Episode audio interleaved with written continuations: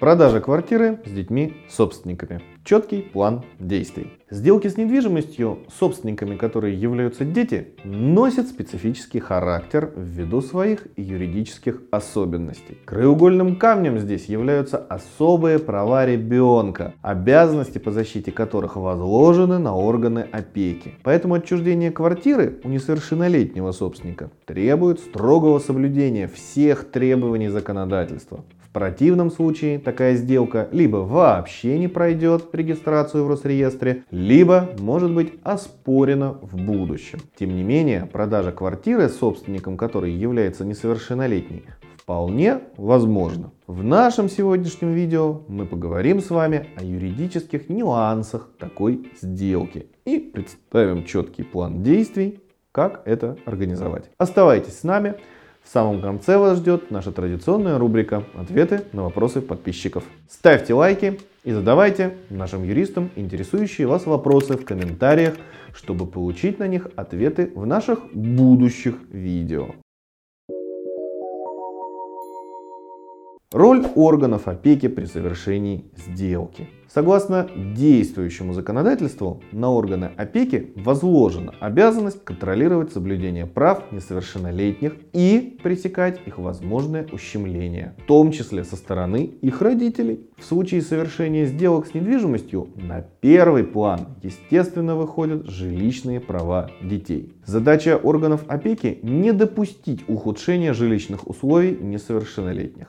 Таким образом, чтобы продать квартиру собственникам или совладельцам, который является ребенок, родители или иные законные представители обязаны получить согласие на эту сделку в органах опеки. Отсутствие этого документа автоматически поставит крест на легитимности сделки отчуждения. Однако, получить согласие органов опеки далеко не самая простая задача. В чем основная проблема взаимодействия с органами опеки? Корень проблемы заключается в том, что при определении уровня жилищных условий ребенка и иных обстоятельств нет каких-либо единых критериев. Поэтому каждый районный орган опеки действует по своему усмотрению и выдвигает к новому жилью ребенку и даже к самому факту переезда свои требования. Так, например, Одни органы опеки считают ухудшением жилищных условий ситуацию, в которой ребенок после сделки получает меньший метраж или меньшую долю, чем была до этого. При этом абсолютно не принимая во внимание другие параметры.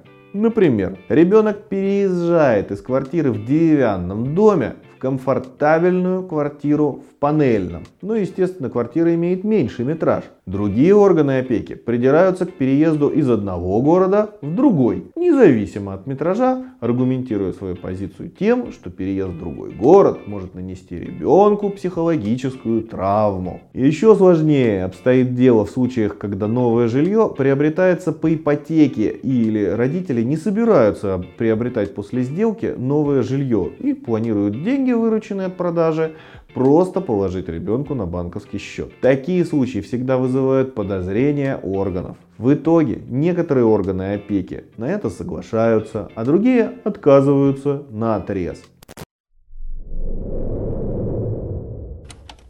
Как правильно решить вопрос с опекой? Поскольку в каждом районе свои подходы и требования, необходимо предварительно выяснить, как отнесется опека к предстоящей сделке? Для этого нужно лично посетить органы опеки и уточнить, каким критериям должна соответствовать сделка, чтобы получить одобрение именно вашей опеки и какие документы понадобятся в вашем конкретном случае. При этом лучше всего получить консультацию у руководителя, а не у рядового сотрудника. Ну, потому что рядовой сотрудник, особенно если он молодой специалист, может упустить из виду некоторые нюансы в итоге, позже при оформлении документов в согласии может быть внезапно отказано. Оптимальным же вариантом является делегирование задачи взаимодействия с органами опеки опытному юристу. Во-первых, он четко выяснит все детали, сопоставит их с реальными возможностями клиента. Найдет подходящий вариант, который устроит и клиента, и опеку. Не будет разговаривать с точки зрения эмоций. Во-вторых, многие юристы, которые специализируются на сделках, требующих одобрения органов опеки, хорошо знают региональные требования и знают специалистов на местах. В-третьих, если местная опека выдвигает абсурдные требования, а такое встречается сплошь и рядом, юрист легко оспорит отказ в региональном министерстве.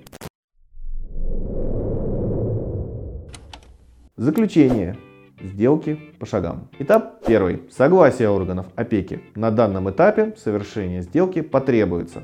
Получение предварительной информации в органах опеки. Подготовка документов для опеки. Получение согласия опеки в письменной форме. Этап второй.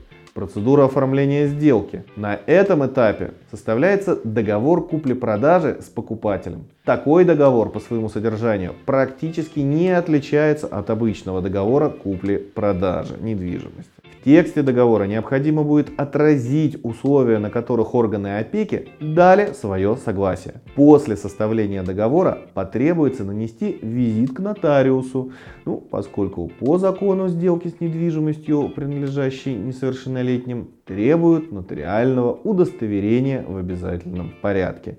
Чаще всего нотариус подготовит этот договор сам. Нотариус также проверит соблюдение требований, установленных законодательством, удостоверит сделку и сам подаст в электронном виде пакет документов на регистрацию в Росреестр. Этап третий. Уведомление органов опеки. После того, как сделка будет завершена, законные представители несовершеннолетнего обязаны уведомить органы опеки о полном выполнении обязательств перед несовершеннолетним. Речь идет о документальном подтверждении тех условий, на которых органы опеки дали свое согласие на совершение сделки и которые вы прописали в договоре купли-продажи. Так, например, если вы обязались выделить ребенку определенную долю в другой недвижимости и получить деньги, вырученные с продажи квартиры на банковский счет несовершеннолетнего, то, соответственно, вам потребуется предоставить в органы опеки документы, подтверждающие выделение доли в недвижимости и переход переход прав собственности на нее, а также выписку с банковского счета вашего ребенка, из которой будет следовать, что вы перечислили ту сумму денег, о которой вы договорились в органах опеки. Обратите внимание, что своевременно уведомить органы опеки о выполнении вами взятых на себя обязательств перед несовершеннолетним очень важно, поскольку в противном случае органы опеки могут запустить процесс оспаривания сделки. Необходимо понимать, что эта сделка находится у них на контроле до подтверждения выполнения всех условий. И если вы полагаете, что после оформления согласия опека о вас забудет, то это глубокое заблуждение, которое может аукнуться весьма серьезными юридическими проблемами. Вплоть до лишения вас родительских прав. Если опека заподозрит, что вы злоупотребили своими правами и лишили ребенка жилья или ухудшили его жилищные условия.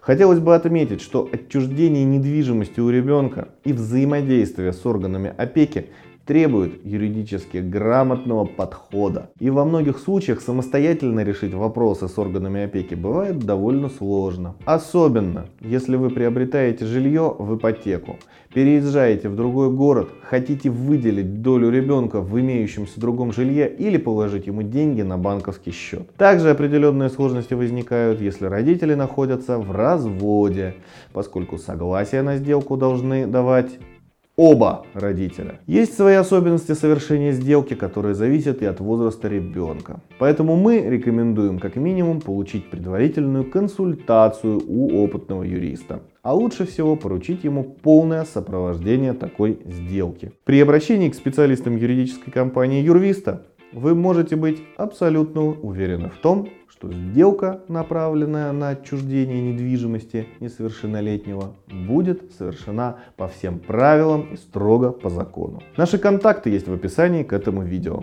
А теперь к рубрике «Ответы на вопросы подписчикам».